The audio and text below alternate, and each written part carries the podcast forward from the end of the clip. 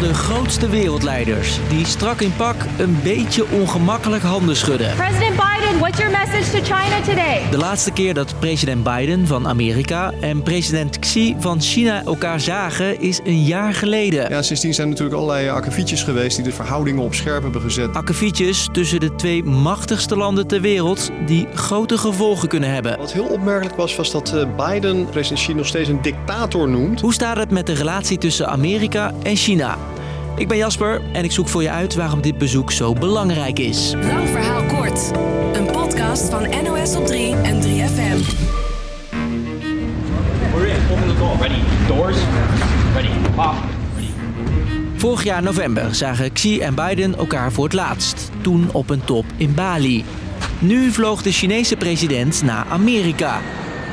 Op een gigantisch landgoed, net buiten San Francisco, spraken de wereldleiders af.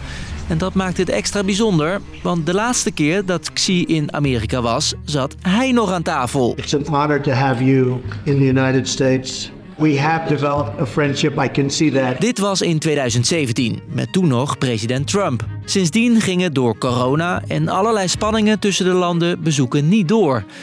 Toch komt dit bezoek niet helemaal uit de lucht vallen. Dat weet mijn collega in Amerika, Rudy Bauma. De afgelopen maanden hebben diplomaten aan beide kanten eigenlijk alles aan gedaan om de geschade verhoudingen weer te verbeteren. Daardoor zaten de presidenten nu weer tegenover elkaar aan een lange houten tafel. Mr. President, we know each other for a long time. Een hoop belangrijke Amerikaanse en Chinese ambtenaren om hen heen. Wat plantjes voor de gezelligheid en allemaal een flesje water. I welcome you and the floor is yours, Mr. President. And again, welcome back. Zo'n vier uur lang is er gepraat. Daarna wandelden de twee ook nog even door de tuinen van het landgoed. How did it go, Mr. President? President Biden, how are talks going?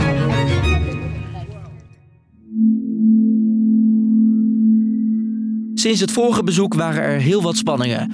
Onder andere het ballonincident begin dit jaar. Breaking news the U.S. tracking a suspected Chinese spy balloon flying over the United States. Dat was voor de Amerikaanse minister van Buitenlandse Zaken reden om zijn trip naar Peking af te blazen. En Biden heeft zich ook meermaals in keiharde bewoordingen uitgelaten over China. En deze zomer noemde die Xi nog een dictator. En er is nog veel meer. In allebei de oorlogen steunen de landen een andere partij.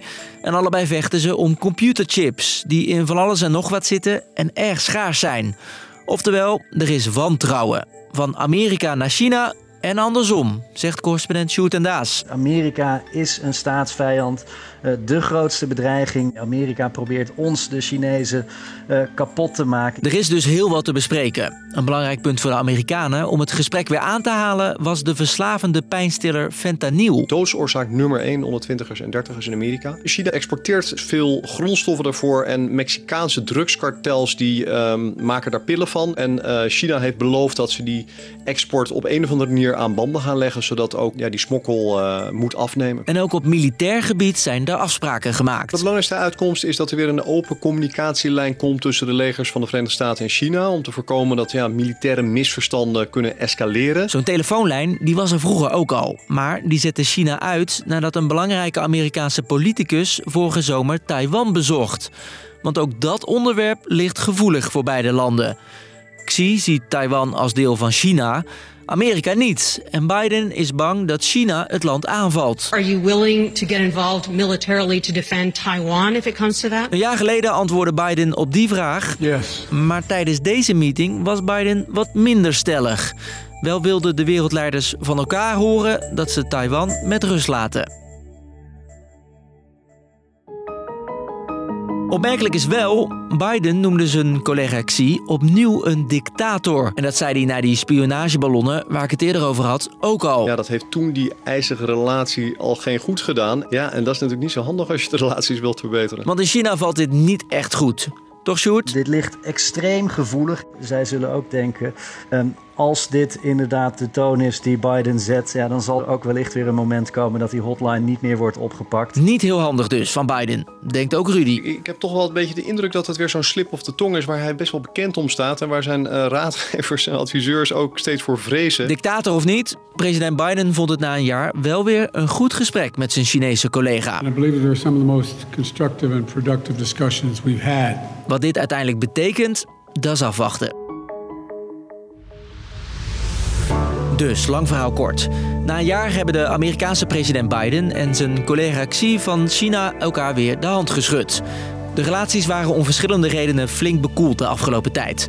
Maar door deze meeting lijken de verhoudingen voor beiden weer wat beter. Was er weer. Morgen zie je ons weer in je app. Rond 5 uur staat er een nieuwe podcast voor je klaar.